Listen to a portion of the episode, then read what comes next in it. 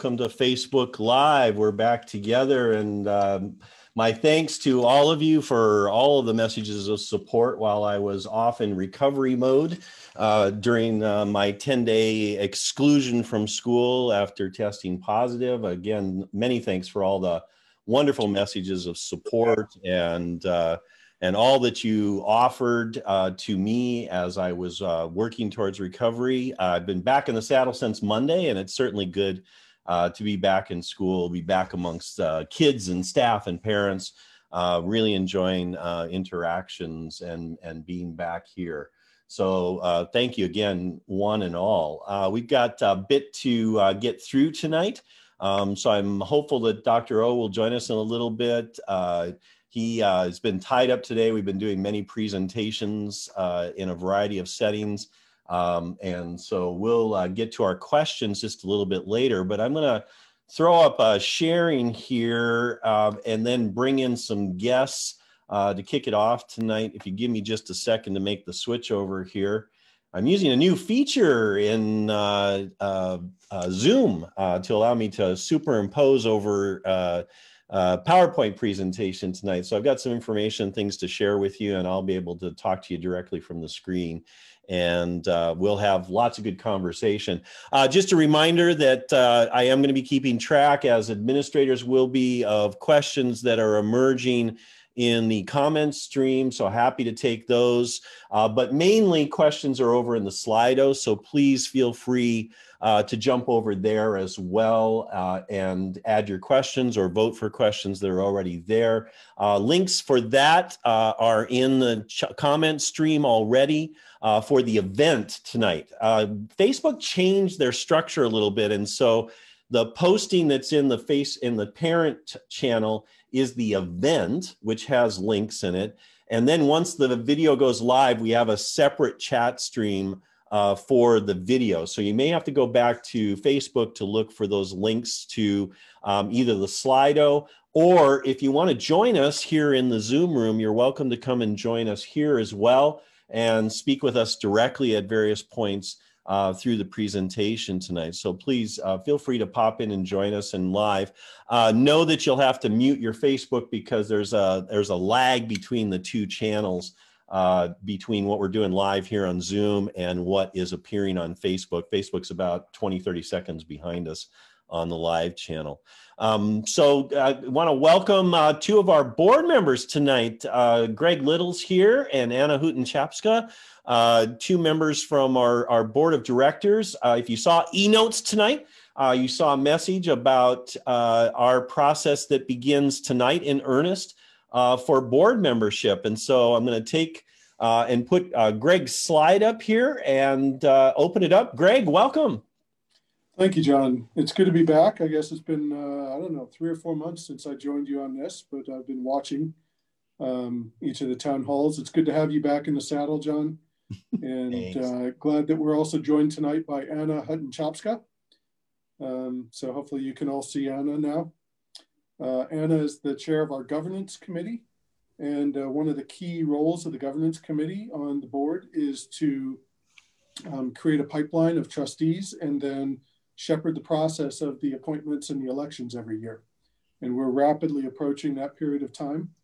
Um, and so Anna and I are joining John tonight to uh, provide a little bit of information. And if there's questions out there, put them in the chat pod um, for us and we can uh, maybe get to those before John goes and deals with the full Slido deck of questions.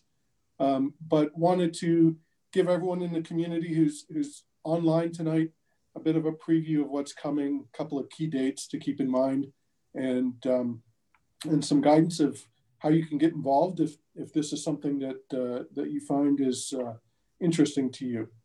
So why don't we jump over to the graphic, John? It's up I'll on the screen for you. Go ahead.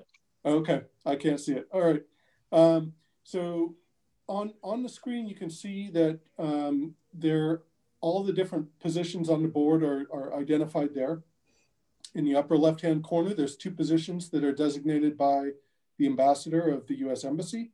And then uh, below that, there are five uh, positions that are appointed by the board two of which are American citizen positions and two of which are non-American citizen positions, and one that can go either direction.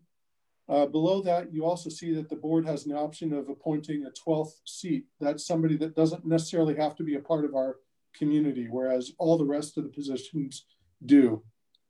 Below that, you'll also see that there's four positions, uh, two American and two non-American, and they, in alternating years, uh, one of each gets elected onto the board for two-year terms. So for example, Anna is uh, finishing up. She's about a year and a half through her two-year term as an elected board member. And so this, this spring's election, we will be electing, um, re-electing people into Anna and her American colleagues' positions for next year's board. Uh, why don't I turn it over to Anna and see if she has um, some anecdotes or comments that, uh, that you'd like to add about your board experience and, and any advice that you might have for prospective or interested board members. Uh, good evening, everybody. Uh, it's it's very nice to be here. I'm I'm quite fresh on the board because it's only my second year, uh, but I must say I really enjoyed it, and I would like to encourage everybody to try. It's a great experience. It's a good way to give in a bit different way than the usual PTO job. Uh, you you learn you you give from another side. Like you you you learn a lot also and for me, I, I, must say, from my point of view, it was mostly I did it for myself. Like, uh, of course, it's nice to say I'm contributing, but also you learn a lot, you gain a lot, you learn from the people, you learn about uh, how international schools operate, how non-profit schools operate. And I must say, we have some best practices here. And there is a lot to discover for you, a lot to learn, a lot to give. And this is also a way to show your children uh, that you care about their education, not only in this narrow point of view, like uh, grades and uh, school reports or after class, after school activities, just that you are interested in education as a holistic experience, like, and you want to get involved. So I, I really encourage you, if you want to try to see uh, there is a board meeting on Monday, February 15th. Please join us. Uh, there is a part that is open to public. Also, uh, there are a lot of documents that are open to public uh, in the board folders, so you can see what what are kind of issues that the board deals with you uh, deals with. And uh, then there is, after the break, uh, there is this aspiring uh, board uh, member training. I did it uh, some years ago with John and I, I, really, I really enjoyed it. I really learned a lot. And I think it's very useful if you uh, are kind of hesitating or if you want just to make sure that you know what, what, what, is, what is it about. And then if you consider yourself um, good, um, if you if you consider that you could do it, please apply. Uh, there is a link provided in the uh, in the e-notes and probably it will be in each e-notes and it was also in uh, Mr. Z uh, uh, email that precedes e-notes. So uh, there's a lot of... Hello? No, it's okay. Go ahead. It was, just, it was a little moment of unmuted, but no worries. okay, okay. I'm sorry. I, I thought it was a question. Uh, no, so I, I, I, really encourage you. I really enjoy it. Uh, and uh, it's for everybody to try. We have a lot of vacancies this year, so we really need people to get on board to help. And also, it's it's really interesting. Like I was uh, before previously, I was on the MRM committee that was dealing with the uh, the COVID issue and pandemic um, started, and I, I it was very interesting, and uh, we we worked a lot, but I I really enjoyed it. Mm-hmm. I think Anna is being a little bit humble. Um, she, you know, even in her second year, she uh, she took over um, a lot of additional responsibilities. Um, she's learning kind of uh, drinking from a fire hose, learning the whole governance side of it. Um, but uh, Anna, it's, it's been a real pleasure to have you on the board, and, and we're happy that uh, that not only have you enjoyed your service, but you're also looking to extend your service on the board as well. So well, thank uh, that's, you. That's a good thing. Thank and you. I should I should hasten to mention that this is after already a number of years of service to the school and yes. PTO circles and PTO store and a, and a variety of roles. So it, you know, kudos and thanks uh, to your active involvement in modeling for all of our parents uh, about being participants in the process. Um, in the notes tonight, as Anna pointed out, is the link for the aspiring board members training. So please look for that link. Um, and there is also a link for the application for either appointed or elected positions. It's a it's a uniform application, and you'll be asked a, a question in the application about whether you're interested in being appointed, running for election, or both. And then we'll talk to you and reach out to you right away after. Yeah, sure, be right, sure. So that you can become part of uh, of the process in determining. And it also should be pointed out that our structure is such that we'll be looking at appointments first and making those decisions and then moving with our candidates into the election process. And you, as parents, members of the school association, will be voting on your selected candidate for each of the positions that are open this year. Two positions, one US, one non US, that'll be open this year in an odd year. And so um, that's that's basically the process. Greg, anything else to add to that? Just just to highlight those key dates, the uh, the training that that both Anna and John have mentioned is on March fourth. March fourth. Uh, that's Thursday, and it'll be in the evening after working hours. So please uh, pencil that into your schedules. And it'll be virtual via Zoom, right. so you can sit in the comfort of your own home and participate. Absolutely. Um, and the deadline for applications is March 8th. So there's still plenty of time to get your application in, but it, it will also approach quickly. So uh, we encourage everyone who's a part of our school community to consider this. And um, if you have any questions, you now know who Anna and I are. Um, feel free to reach out to either of the two of us and we can provide more detail uh, if you're interested. Many people ask, what are the qualifications? Well, first and foremost, a commitment to children and to the school really is. And, and then bring the experience that you have. Obviously, if you've got experience at, at various corporate skill levels, or if you have prior boards um, experience from other schools, that's always helpful, but it's not necessary. The qualification really to, to, to be considered uh, is either prior board experience or attending the training that we're offering on the 4th. So it's not a huge hurdle to get over. Uh, we encourage your participation and look forward to seeing a lot of your names out there as we consider our, our board for next year. Thanks, John. No worries. I appreciate that. While I've got you two online too, we want to take just a moment to talk about one of the strategic projects that the board's currently involved in, and that's our culture of giving. Uh, Magdalena Secula out there is helping to lead this project that was adopted by the board last year. I wrote about it a little bit in e-notes tonight, so please take a look there for more information on this initial launch as we start building this program.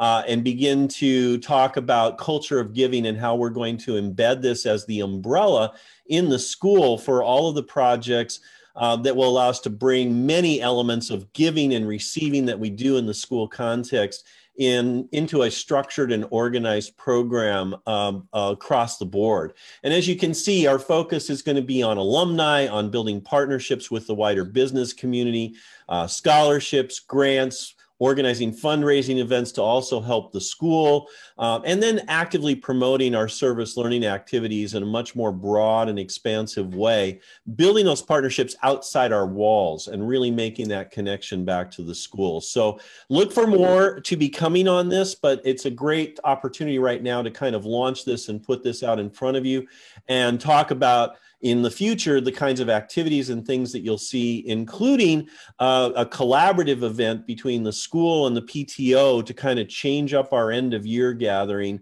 uh, in a way that we hope to be able to pull off even in pandemic times.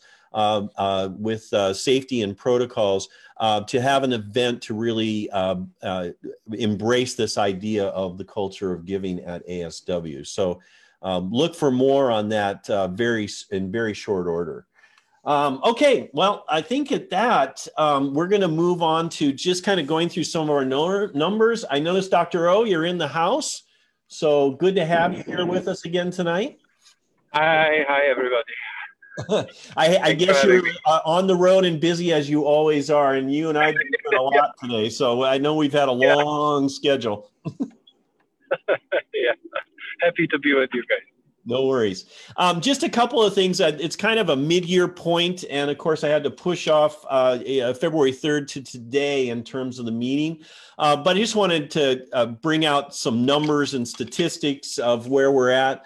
Um, the confidence rating and the and the rolling survey is there for you to fill out every morning daily update, and I keep track of this. I read everything you write to me. And I just wanted to share that our compiled numbers for the last couple of months are here uh, and showing the strong confidence that the community continues to have for what we're doing and, and how we're continuing our progress. And again, I want to thank you all for your positive notes back and your feedback um, on my messages in the daily update, as well as my updates on a regular basis. You often write back to me and offer your praise. And then you also contribute to this rolling survey and keep telling us how well we're doing. Uh, in terms of the actual numbers, just the breakdown of our cases uh, across the school, it's about evenly distributed around the school. It looks like first, seventh, and eighth are kind of tied uh, with the number of cases. Not all at one time, as you know, these are kind of dribbed and drabbed in over the course of the year. Uh, the pieces of the pie that are extended out there to the right, that's elementary. So elementary versus upper school. So we have a bit more in upper school uh, in terms of the overall numbers. But our numbers still stay in that territory that demonstrate that our protocols are working because we have not seen uh, significant spread within our community. And, and we're quite proud of that. And, and Yarik and I have spent the better part of the last week sharing our results with groups of school heads, both in the CEESA region as well as around the world today, uh, with the Association for the Advancement of International Education um, earlier this afternoon. Um, in terms of sourcing, um, we're still predominantly seeing our source of infection coming from external sources. Uh, as you know, through the year, we kind of generally categorize these um, and try to identify through our contact tracing where we see the exposure coming from. And of course, that's been the source of many of my messages to you in trying to make sure we're making good decisions out there outside of the school so that we're protecting the community inside of the school. So in, in the case of students, you can see the breakdown is predominantly in, external. We have a little bit more internal spread, presumed internal. Again, we'll never know for sure, which is why we say it's possible or probable. Uh, but uh, you know, in the case of uh, cleaners and cafeteria workers earlier in the year, we did see some internal spread, but predominantly, again, still external, including the external travel, external family. Um, you know, we we still are seeing that our our our sources of our infection are coming from outside, and we're not spreading internally, um, not in any significant way. And that's due to everything that everybody's doing to stay on protocol on the things that we're doing. Um, so that's kind of the update for the moment. Um, I just want to finish up with a, a, generalized update, although final decisions are still being formed. So I'm happy to take your input uh, through our various channels. Uh, but in the February break that's coming up, uh, we are doing the shorter break protocol, similar to what we did in October. Um, so we will be scheduling weekend drive-through testing on a Saturday, Sunday, Monday scenario. Monday, as you know, is uh, we're taking as a professional development day. Staff will be doing a virtual professional development day, uh, including options to get testing done during the course of that day if they need to. But we're going to also maintain staff, staff testing throughout the week of the break.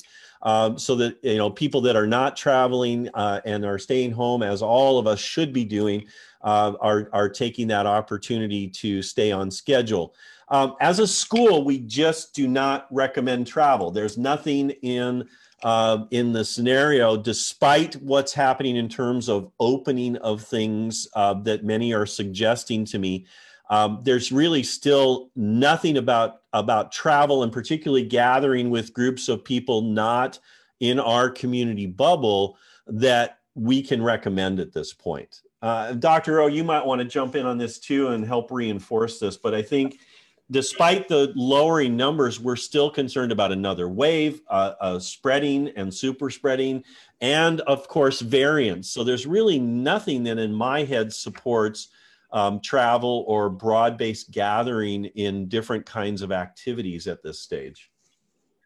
Yeah, I fully agree with you, uh, John. I mean, we have uh, obviously the biggest concern uh, in the coming weeks, months are the South African variants, basically, or is the South African variant, because it appears that uh, the South African variant is actually uh, much more resistant to the currently available vaccines. And obviously, it would significantly uh, uh, put a, you know, a, a big uh, halt to our uh, quick march to achieve herd immunity because suddenly we uh, we you know discover that the new variant is actually completely resistant or even partly resistant to the vaccine, uh, we have to start from scratch again to vaccinate everybody. So it's better to to stay safe. Unfortunately, the quarantine rules of our country are extremely uh, it's like a single layer of Swiss cheese. Uh, you know, we have many layers of Swiss cheese in the school, but Poland as a country is like one layer of Swiss cheese and it has big holes. Many exceptions to this rule, many people gaming the system. So it's generally not safe, uh, you know, to, to, travel because again, uh, whoever travels will come back without many, uh, you know, many repercussions.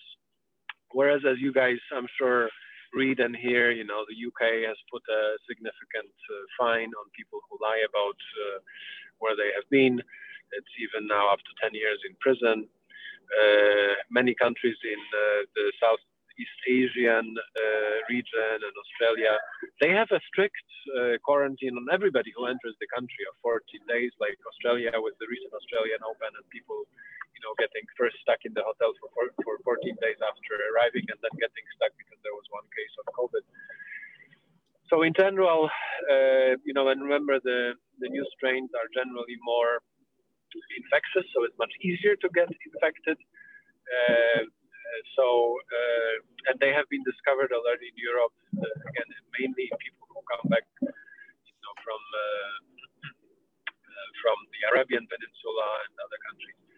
So uh, better to stay safe. You know, uh, we will get there. You know, we will get to travel again, uh, but this is probably not the time yet. Yeah, and, and again with this winter weather and and things, you know, some messaging of of things opening that becomes more difficult to sustain and get people to accept. Yeah. That it's just not worth rushing right now, and and and worth the potential uh, danger associated with this. And again, I know that we also get locked into this complacency a little bit, and and and maybe I'm even a poster child for this. I was lucky. My case was a light case, or at least it seems to be. I seem to have recovered, not too significant consequences.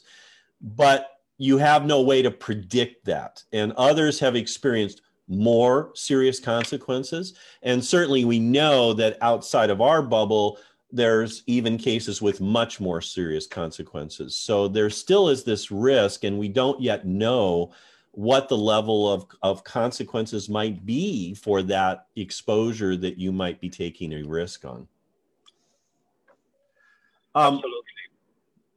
Uh, I, I think uh, we we're not going to talk a lot about vaccines tonight because there's a lot happening on that. So I think it's probably best if we just go ahead and go uh, to Slido at this point, and I'll start answering questions. And Dr. O, you can help me where possible on this. Uh, I know that there are some questions about my case, and I guess one way to start this is just to say, hey, I, I, I, I'm sorry if I didn't fully communicate effectively when I was reporting to you that we had another case, and oh, by the way, it's me.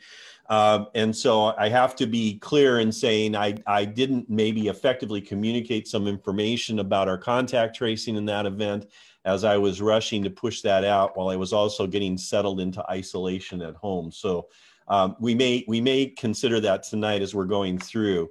Um, shortening the school year, community follow ASW advice. Haven't seen our family in two years. I, I understand this. However, it's still a, a, a, bit more of a minority opinion relative to changing the current year calendar. And while we've socialized and discussed this to a certain extent at board level, and I've certainly discussed this with the board chair, um, there's really been no momentum behind a, a, shift or a change to the school year at this point. Um, now, that could change. Uh, conditions could change, and we could see more serious issues uh, uh, coming at us. Uh, or there could be a, a, growth in this opinion of looking at this opportunity.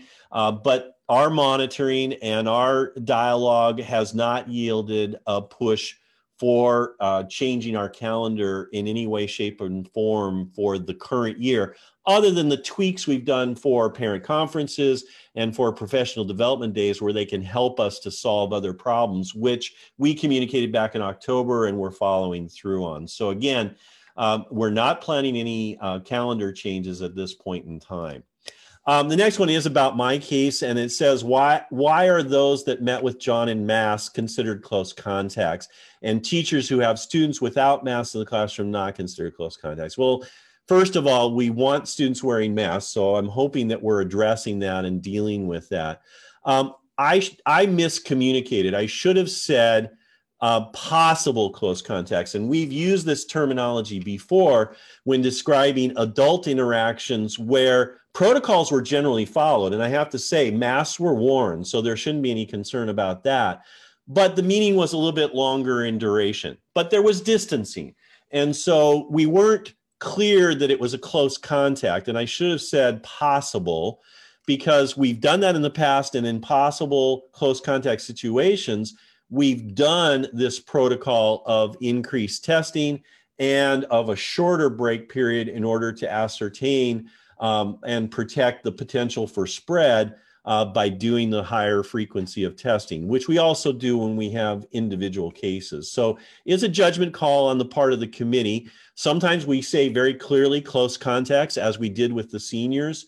Uh, that were in the close uh, contact setting, we said that's close contacts. But the other setting was less close contacts. It was a possible, but it wasn't a direct. So we increased the frequency of testing. And again, crisis team reviews these and makes that decision on the basis of the information we have in front of us. Um, so that's the reason for that. Um, Again, remember, close close contact is defined as 15 minutes, less than a meter and a half, uh, no masks. Okay? Correct. Anything else is not considered close contact, just to be yeah. precise. So then, and so I then, know like, it's uh, you know it's difficult to, to define in the end. You know, ultimately what was and what what was not, like John said. But again, this is a good benchmark, I think, to use. So if there are masks, then it's not considered close contact. Exactly. And and and again, we were looking at it through the lens of it was a longer period of time, but masks were worn and things were followed. So we said, okay, well this this this might, so let's be precautionary. Let's do the additional testing and we'll monitor it. Uh, grade one does not have the biggest numbers. We just saw on the chart, it's tied with seventh and eighth grade. Um, it, it, and it, it's not it's not the total number of cases, it's how they emerge over time. So we've just followed the normal protocol, focusing on the areas where the cases emerge. We have done additional cleaning. Um, we haven't closed per se, but we have done um, you know deep cleaning where we've needed to, and we've also deployed uh, additional equipment in order to address um, those infections as they've emerged. So, um, you know, again, after each positive case, we do do cleaning. I don't always communicate that because it's just par for the course. We send the cleaning team in any place that we think um, needs additional uh, focus. Um, and so that's on a case by case basis. If there's ever a, a, need or somebody feels like there should be additional cleaning, all you have to do is request it. And we're happy uh, to send the crew in during the time uh, after after hours in order to be able to address those situations. Um, so I think I answered this one already. Again, they weren't close contacts; they were possible close contacts. They met the criteria, uh, but and that's why we did the shortened exclusion and then the followed protocol. And again, we've done this before. We did it back in the fall uh, with selected adults when we did contact tracing. Some we excluded because there was clear evidence of a lack of masks. Others we did not. So again, we take it on a case by case basis and make our judgment calls. Uh, why are those who travel presumed positive excluded for 10 days? Well, travel is a seven day exclusion, uh, which is again about an incubation period and then about testing to determine whether we have any concerns or any potential issue. So that the two are not related to each other. And, and the best way I can answer that is just to say those two aren't related to each other and aren't part of that. Um, everyone is using remote work as a preventative measure. Why is ASW not using it when possible? Administrative staff can usually work remotely on the rotation. Well, again, we, we're trying to make decisions on remote work based on um, the current situation. So, you know, when we need to turn on remote work, we do. Um, and we also respond, uh, you know, to uh, situations, to numbers outside, uh, to community issues. Again, it's a case by case basis. So, um, if an employee comes and we start talking about that, there are ways for us to do that, and we certainly do respond to those um, within the context of our decision making. So sometimes we do turn the switch on that, and and sometimes we do do rotation when we think it's necessary and feasible to do so. Um, if distance disinfection and mask rules are followed, how is it possible internal spread? Well, again, it's presumed internal spread, but as Jarek and I've been talking about, we don't really know for sure if it's internal spread. We're just presuming it based on close proximity, based on contact, um, but we don't know for sure. I don't know that mine was in my infection was an internal spread. It could have been from another source. Um, and it could have been earlier or later or right before I tested positive. It could have been a new infection. Um, I actually kind of think it was a new infection because, um, you know, no, nobody in my family uh, was infected. So I'm kind of yeah. wondering now if that positive test, I was on the very early stages of an infection rather than a later infection as was presumed. Um, so you know you don't know. This is the fallacy of trying to nail this down. Yeah exactly. I was going to say that you know i mean we, we did a lot of post-mortem uh, analysis of your case and uh, jim's case and i think actually they were probably unrelated uh, to each other. Uh, so um, and obviously we would not know uh, for sure even if we did sequencing of the of the genome of the virus because uh, we don't know what the source was but i again my my you know gut feeling based on the timelines and also the course of the disease uh, uh, makes me think that they were unrelated and not internally spread.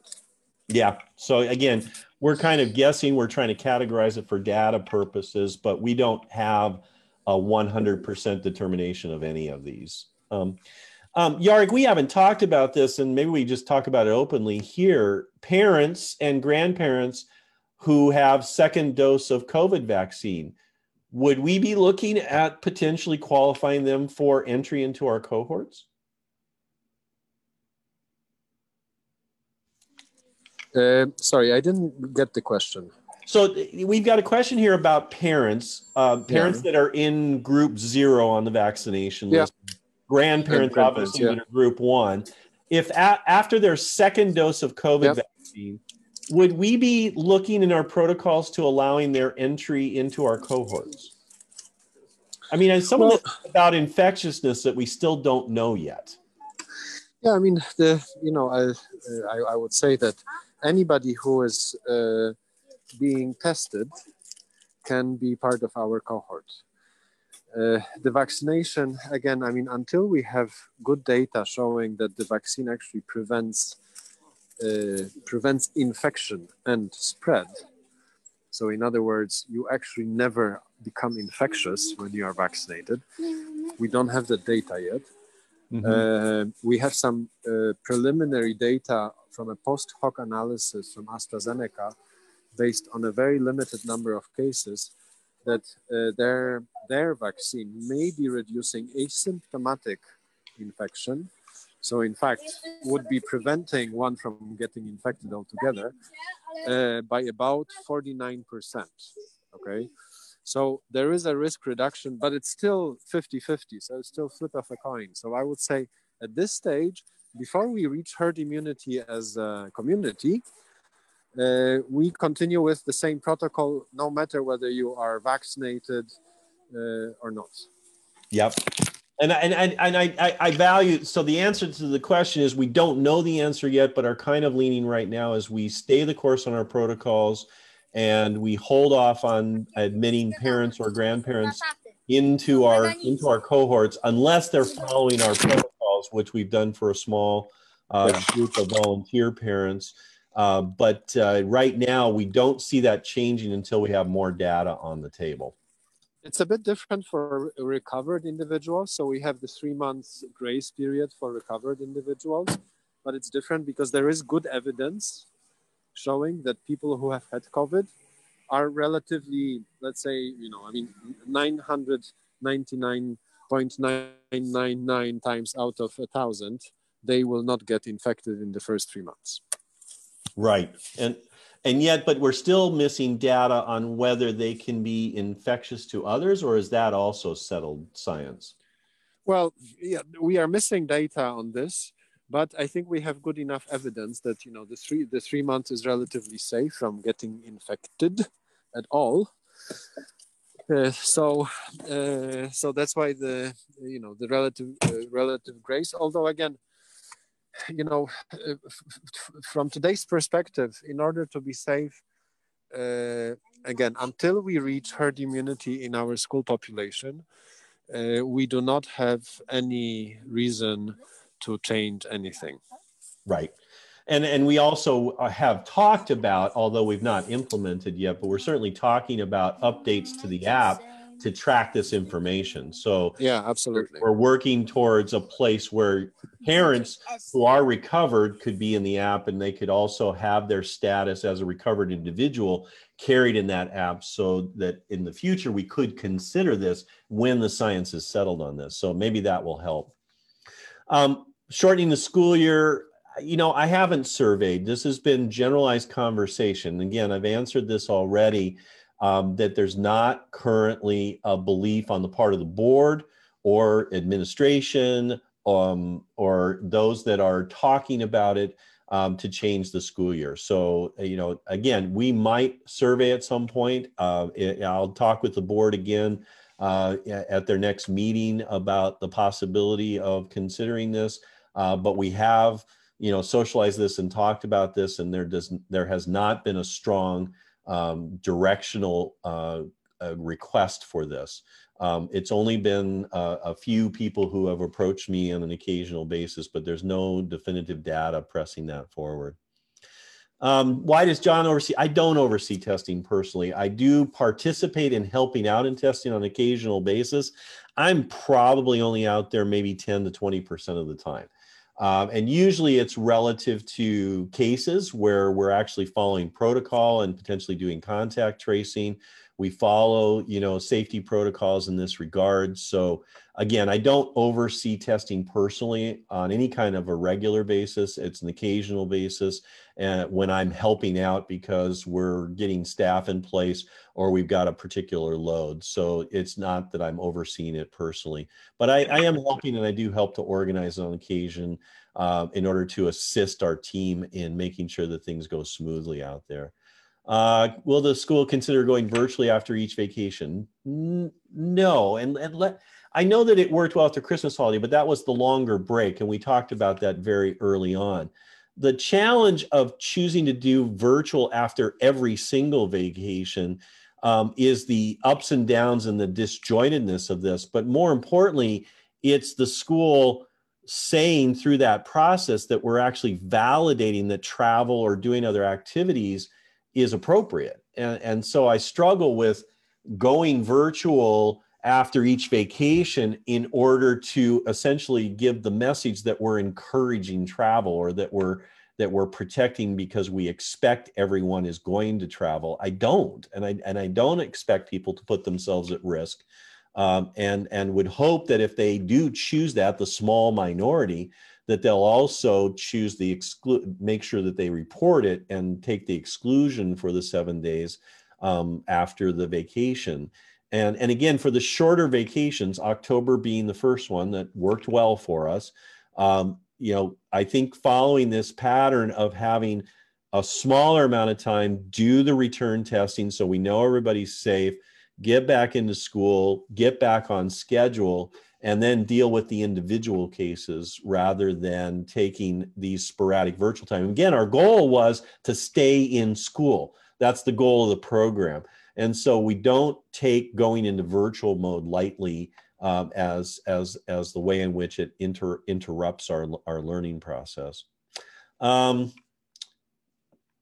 uh, as above, medical staff is sufficient to conduct testing. So I, again, I answered this question. Um, if you don't know the source of my infection, Mr. Zurfluh, how can you be sure that it's internal spread? I, I don't know. And again, if I didn't communicate that effectively, I, I, I am sorry, but I, I, we don't know. And we just answered that, that it, we don't know for sure. It, we always say it as possible internal spread, not as internal spread for sure. We don't know for sure.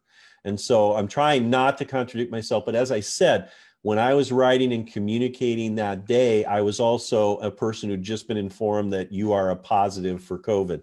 So, as all of those people out there who have dealt with uh, COVID infection themselves know, you're not necessarily in your best frame of mind. So, if I didn't communicate that effectively, I'm sorry.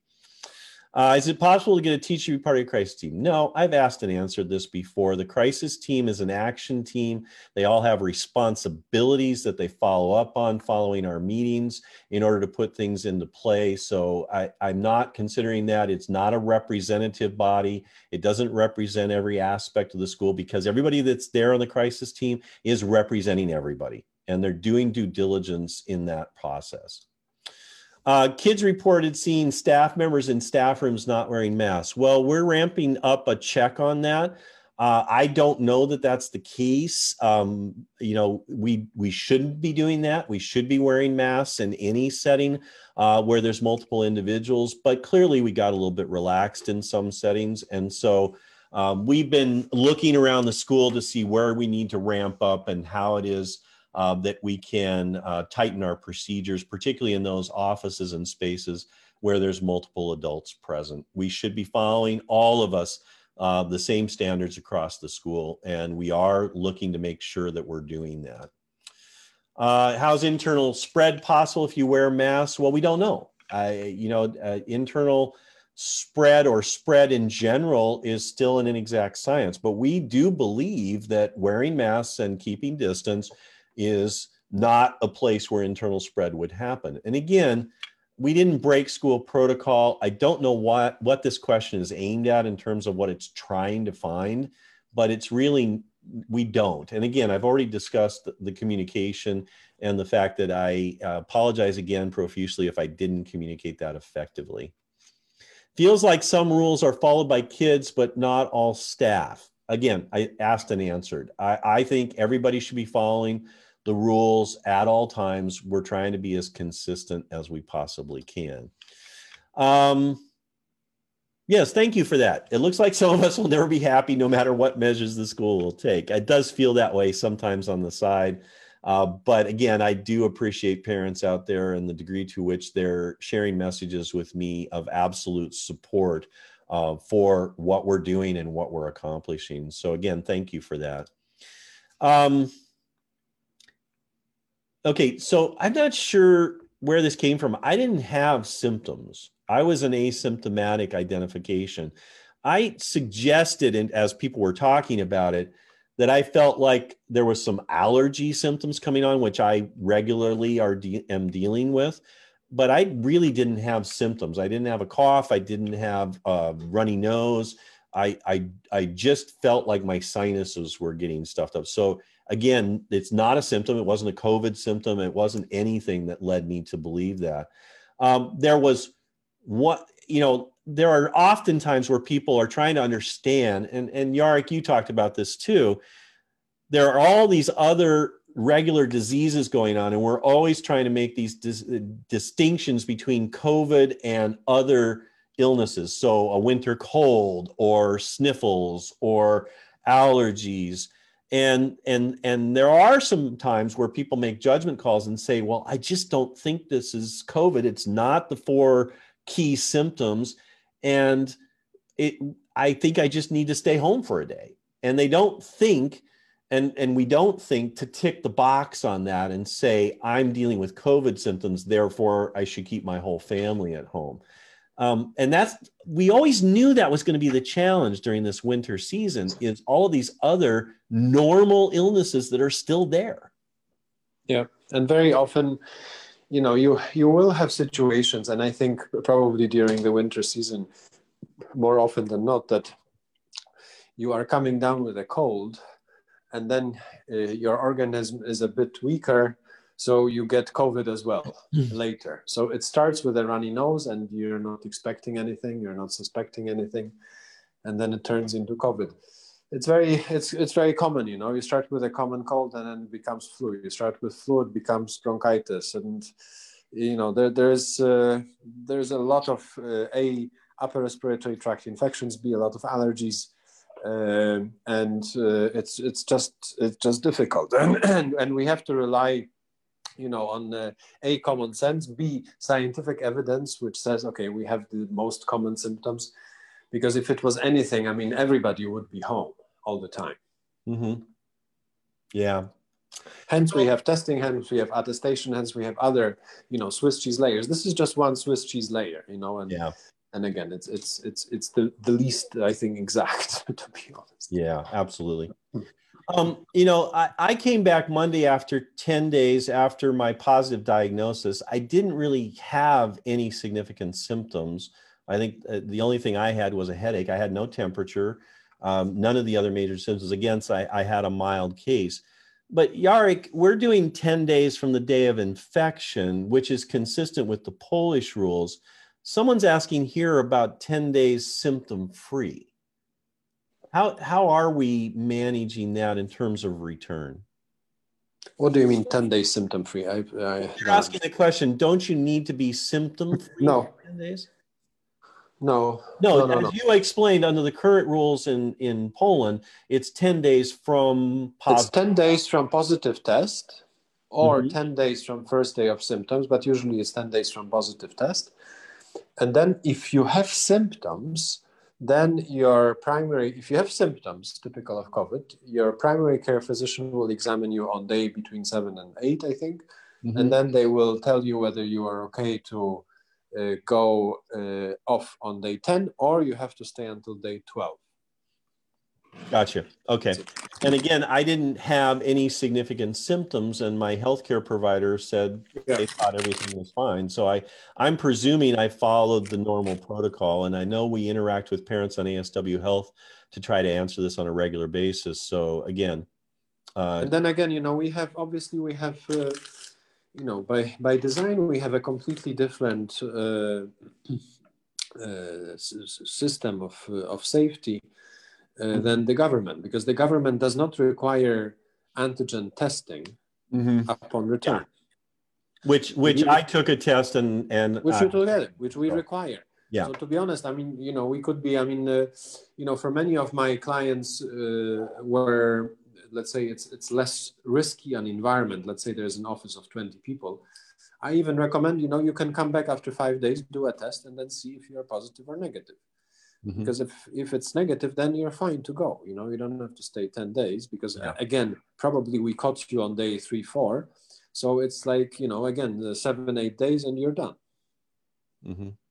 Yeah, exactly. Um, I think I've got a couple questions here about virtual break. I think I've really already covered that. So, due to business and family obligations, we would appreciate information on whether the February break stays. It stays. Uh, do you plan to go virtual after the break? No, we do not. Okay, so that just kind of summarized what we talked about earlier. This question, same thing. Um, kids reported seeing a bunch of first graders hugging Mr. Z on corridor. I don't remember hugging any group of kids. Um, and if they approached me, as they sometimes do, I didn't kneel down and was nowhere in terms of distancing rules. So um, I think in the few times that I've been out in the corridor, um, I've talked with kids, but I've maintained distance the entire time. So I'm not sure what kids are reporting there. I don't remember that. Um, and again, I haven't been out in the corridors a lot, but I did in the in the few days a few days prior to my positive test, which was also right after my negative test. um, I was about the school in a couple of different settings, um, uh, both in um, upper school cohort as well as elementary. But I have no recollection of any group of kids giving me a hug. I think everybody would, did a great job. And I watched kids working at desks in a couple of settings. And I helped out at the entryway for a little bit on one morning, but I have no recollection of any of what's described here. Um, shouldn't we thank teachers daily instead of monitoring them? I'm not sure what that means. They come every day to teach and care for our kids. They're at the highest risk in the school. I thank teachers constantly for everything that they're doing under this protocol. So I'm not sure what this question is trying to get to, but um, yeah, we should thank teachers daily and hourly uh, and every minute of every day for everything that they're doing to keep things going. So thank you, thank you, thank you. Um, we should thank the teachers, nurses, security guards, janitors, Mr. Z, in general, all the staff that works ASW providing for safe and open school. Thank you for that. Um, this is a sample of uh, some of the messages that I'm getting on a regular basis, so I really appreciate that. Uh, another thank you, Mr. Z. Thank you for keeping our school open and safe. We have many saints in this community that only know how to complain. Well, I guess that goes with any organization. You're always going to have questions and um, and and concerns, and so that's fine. We understand that. Um, let's see. There have been multiple questions about the calendar. Lots of upvotes. Clearly, this is a concern. Well, not necessarily um, we'll find out and we'll check and we'll we'll get information and see what we can get on that. But again, uh, I think it's still very much in the minority.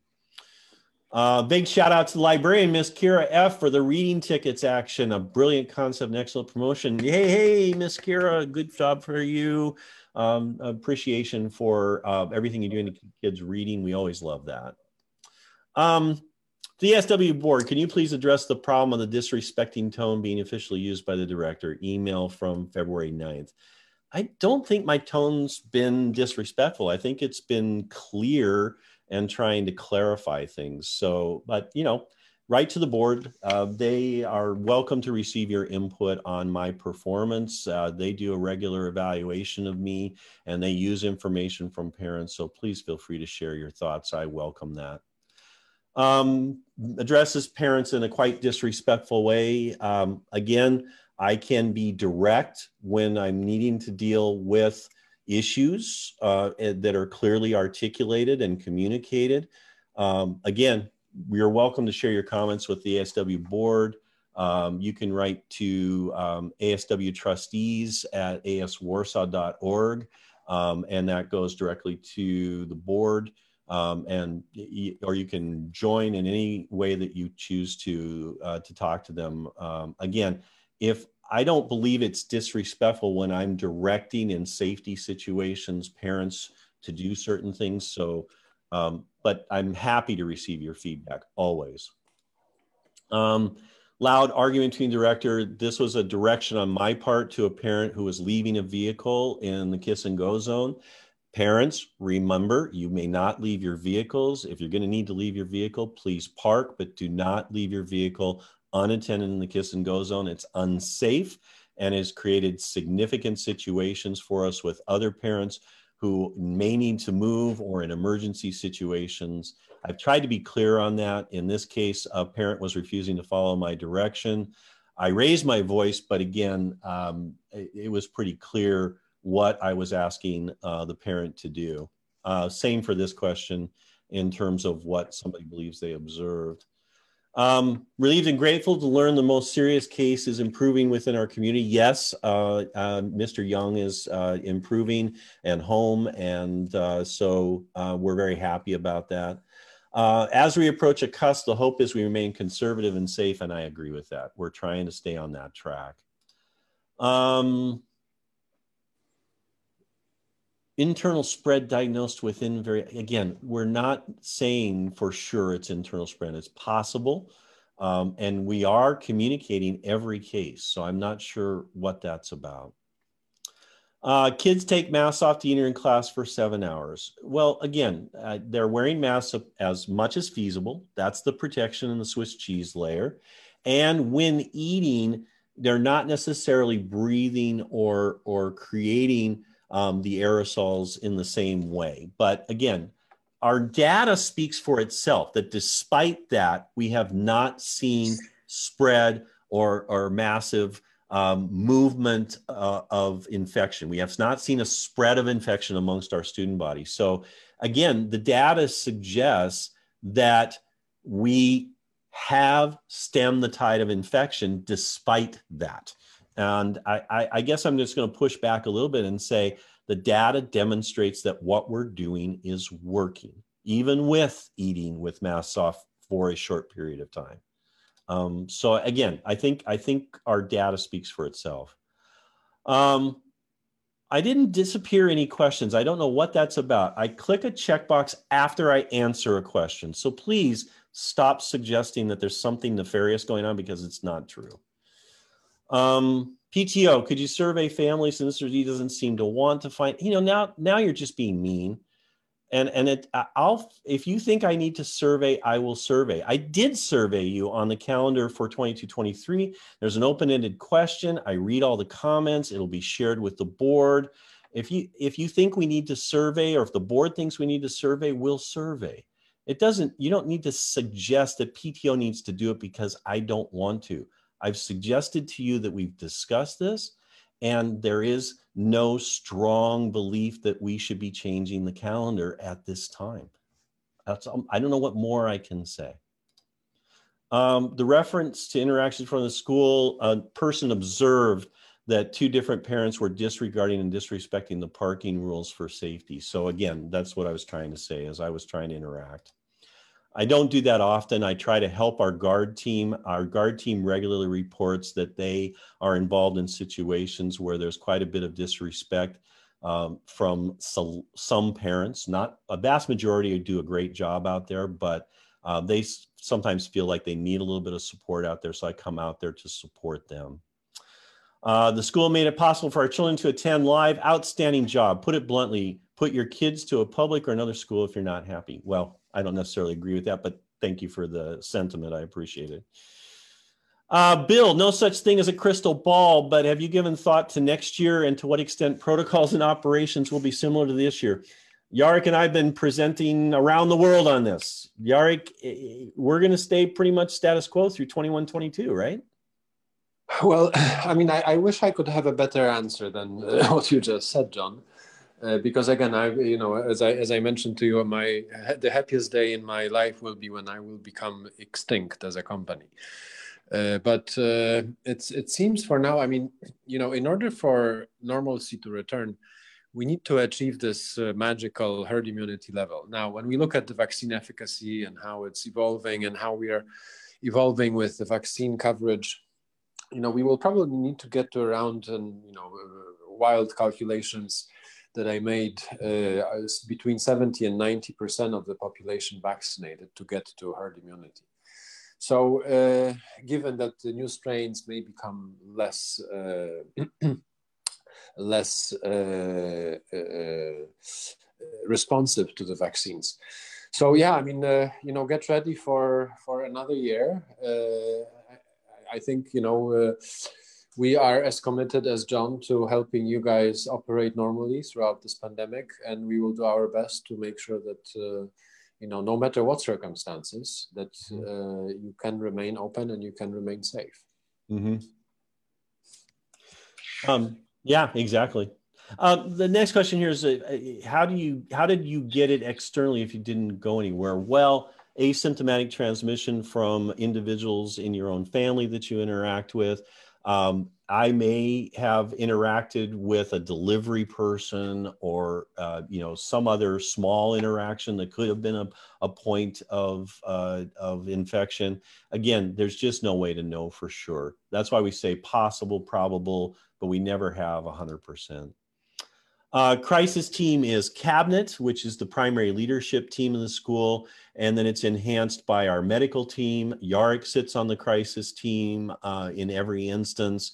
Uh, we have communications there, and we have security there. So again, it's an action-oriented team uh, that's ready to act on uh, the information that we glean from the contact tracing done either by an administrator or the nurse, or a bit of both. We all collaborate on that. Um, and then um, we make very uh, effective and critical decisions that we can then push out to the community in short order. So again, it's cabinet plus selected others um, that serve a role in the team and have follow-up responsibility uh, and, and, for things like facility, for security, for communication. Um, so that's the crisis team. Um, thank you for the requirements for safe entry. We're glad that keeping children safe is a priority. It's hard to see those who only think of their wants. Uh, questions keep disappearing. You know what? It's not, they're not disappearing. People are upvoting other questions. And so the questions are further down on the list, but they're coming back. So just be patient. They'll reemerge here. There's no questions that are being deleted. It's just the way they scroll on the screen. Uh, teachers only have their masks off when eating their lunches. Teachers supervise children eating lunch with their masks off daily, again, at their own risk. So, okay, again, trying to add some more information to the mix. One kindergarten mother consistently goes against ASW guidelines. We'll deal with those on a case by case basis. Please just let a teacher know or let an administrator know so that we can interact and uh, try to help understand what the requirements are. Parents who are on site outside of the cohorts on campus are required to wear masks at all times. And please wear them properly. Cover your noses, make sure that they're properly fitting, uh, and please do a good job of following our protocols. We appreciate it. Uh, it's disappointing to hear so much questioning, criticism of teachers when they're on the front lines. I agree. Please don't criticize teachers. They're doing the most brilliant work right now in both in-person teaching as well as how they're serving kids who are virtual and online and in hybrid mode uh, as well. So again, heartfelt thanks to teachers for everything that they're doing. There is no need for any criticism. Um, why are people writing that questions are disappearing without being answered? I see each question. Yeah, thank you. I, I just said that. I appreciate that. Uh, what about all the questions deleted in the background? I didn't delete anything. Sorry, I didn't. Um, the whole COVID protocol regarding staff members need to be looked at. Who has access to staff members' COVID data? I don't know that, and I don't understand that question. Um, we monitor that, and I don't understand what the question's about. Uh, for those of us following protocol, school is the only place our kids get social interaction. A shortened year only benefits those who don't want to follow. See, mixed opinion about calendar shortening and calendar changes. This is what I'm afraid of is we'll get 50-50 polarization and we won't really achieve um, an outcome. But again, happy to take your feedback and happy to take your input. If everyone reported each sneeze as you are asking for, well, I didn't ask for that, but the whole school would be sitting home. Yes, that's the problem is that some of these things you have to make a judgment call and we have to work as best we can in trying to deal with it. Um, not much more I can say on that. Uh, to, because Mr. Z is quite harsh as parents. Yeah, maybe so. Um, again, I'll take that on. If I was overly aggressive, I apologize. I did not mean to do that. I was thinking safety and I was being told, no, I'm not going to follow your direction. And that's hard for me to accept. Thank you. Um, thanks for the thanks for good to have you back. Thank you for that. Appreciate that. Uh, which link can we use for the town hall meeting? Um, that after um, this town hall meeting, the recording goes up on a couple of different channels. Look at the daily update tomorrow, and it'll tell you where the video is posted. You can just click on any of those links. Uh, but the easiest place is go to zimplicity.org uh, and click on the director's desk link, and all the videos are there. You can go back and watch every single video. Binge watch during the February break all of our town hall meetings back through March, and you'll really have uh, a fun time laughing at how how it was early in the early days and how we've progressed since then. Um, when you delete questions, why are they, they, there's no deleted. The check mark simply says it's been answered. So when I click that check mark, it means I answered your question, okay? Uh, is it possible to school to designate acceptable toilet facilities for the use of parents who are not allowed into the school? Um, we have designated the um, toilets in the main entry area as usable for that purpose. So again, that's the only ones. As well as we have, and I, I hate to suggest this, but we do have the porta potties outside, but I, I don't, that's not what they're there for. They're just there for emergency use. So uh, please uh, just uh, ask at the main entrance at the security desk and they can direct you. Um, that's the only area that we make accessible and it's there because we're also doing testing in that area. Uh, another voice, please do not shorten the school year. Okay, thank you for your voice. Um, people are traveling and not reporting it accurately, so why not be rather safe than sorry? Because again, it's all about trying to maintain our goal. And we'll catch the people who are reporting in very short order. We will make sure that we exclude any individual that we identify as having traveled. We have done that actively recently, and it's been very effective. We have effectively identified and we have excluded on that basis. So we'll handle it. Uh, disappearing questions. The more people vote for questions, higher it goes. Yeah, see, that's the way it works, right? uh, another voice. I would like a shortened school year. This is why formal surveys need is all people have a voice. Uh, yeah, okay. I'll take it under advisement and talk to the board, and we'll make a decision on whether we go out for a survey. And I'm done. I made it, Jarek. Any final words, Jarek? All right. To, any final words that we want Well to say on health and safety? Anything to add to the conversation? No, I think again, you know, uh, I know you guys are tired. I mean, everybody is tired. Uh, the uh, external Yeah. aura is not helping. You know, it's dark, it's uh, cold. Uh, so hang in there. I mean, uh, you know, you're not alone. We're all in this together, and uh, the the the better we protect our bubble, the uh, stronger we will come out of it. There you go. Well said. And uh, and I appreciate, as always, uh, your partnership in this. Um, we're really definitely on board. Um, let's see. I just want to double check comments over here. I didn't see anything I missed that wasn't answered over here. Again, if there's something I've missed, I apologize. I think we just went through a lot of questions. Um, I think we're done. I, I, I thank you for your attention tonight. Jarek. thank you as always for your partnership and for Thank you. your Pleasure. Um, Greg's still there. Greg, uh, you want to say a farewell message? Sure. Thanks, John. Um, first off, I just want to say we're we're grateful to have you back on your feet and back in the school, John. So um, very happy about that. Um, also, thank you. I know there were some tough questions out there tonight, and many of them involved the uh, the board, making the board aware of things. Um, many members of the board are sitting in on every single one of these town halls. Yeah. Uh, so you'll see people saying hi in the chat. Um, I saw at least three or four different board members who are on tonight. Uh, I listened to everything that was said. I saw all the questions. Um, so let me let me just reiterate, John, that you specified the way for parents to reach to the board if they have a concern. Um, I would consider that the appropriate way to deal with these kind of questions. Yeah. A public shaming. Um, just speaking from me to the parents, please be responsible in how you address issues. There are protocols, and and we are happy to receive information that you have. If you have a concern, we will certainly consider it and uh, and take it under advisement. As John mentioned, the board supervises John, and we um, twice a year in a formal setting and many times a year in an informal setting uh, evaluate John's performance. And so, if you do have concerns, we welcome uh, you to submit those concerns. Please make sure that they're accurate and that they're documented appropriately, but we'll take those under advisement. This is this forum. I, I just want to encourage people to think about the audience of this forum.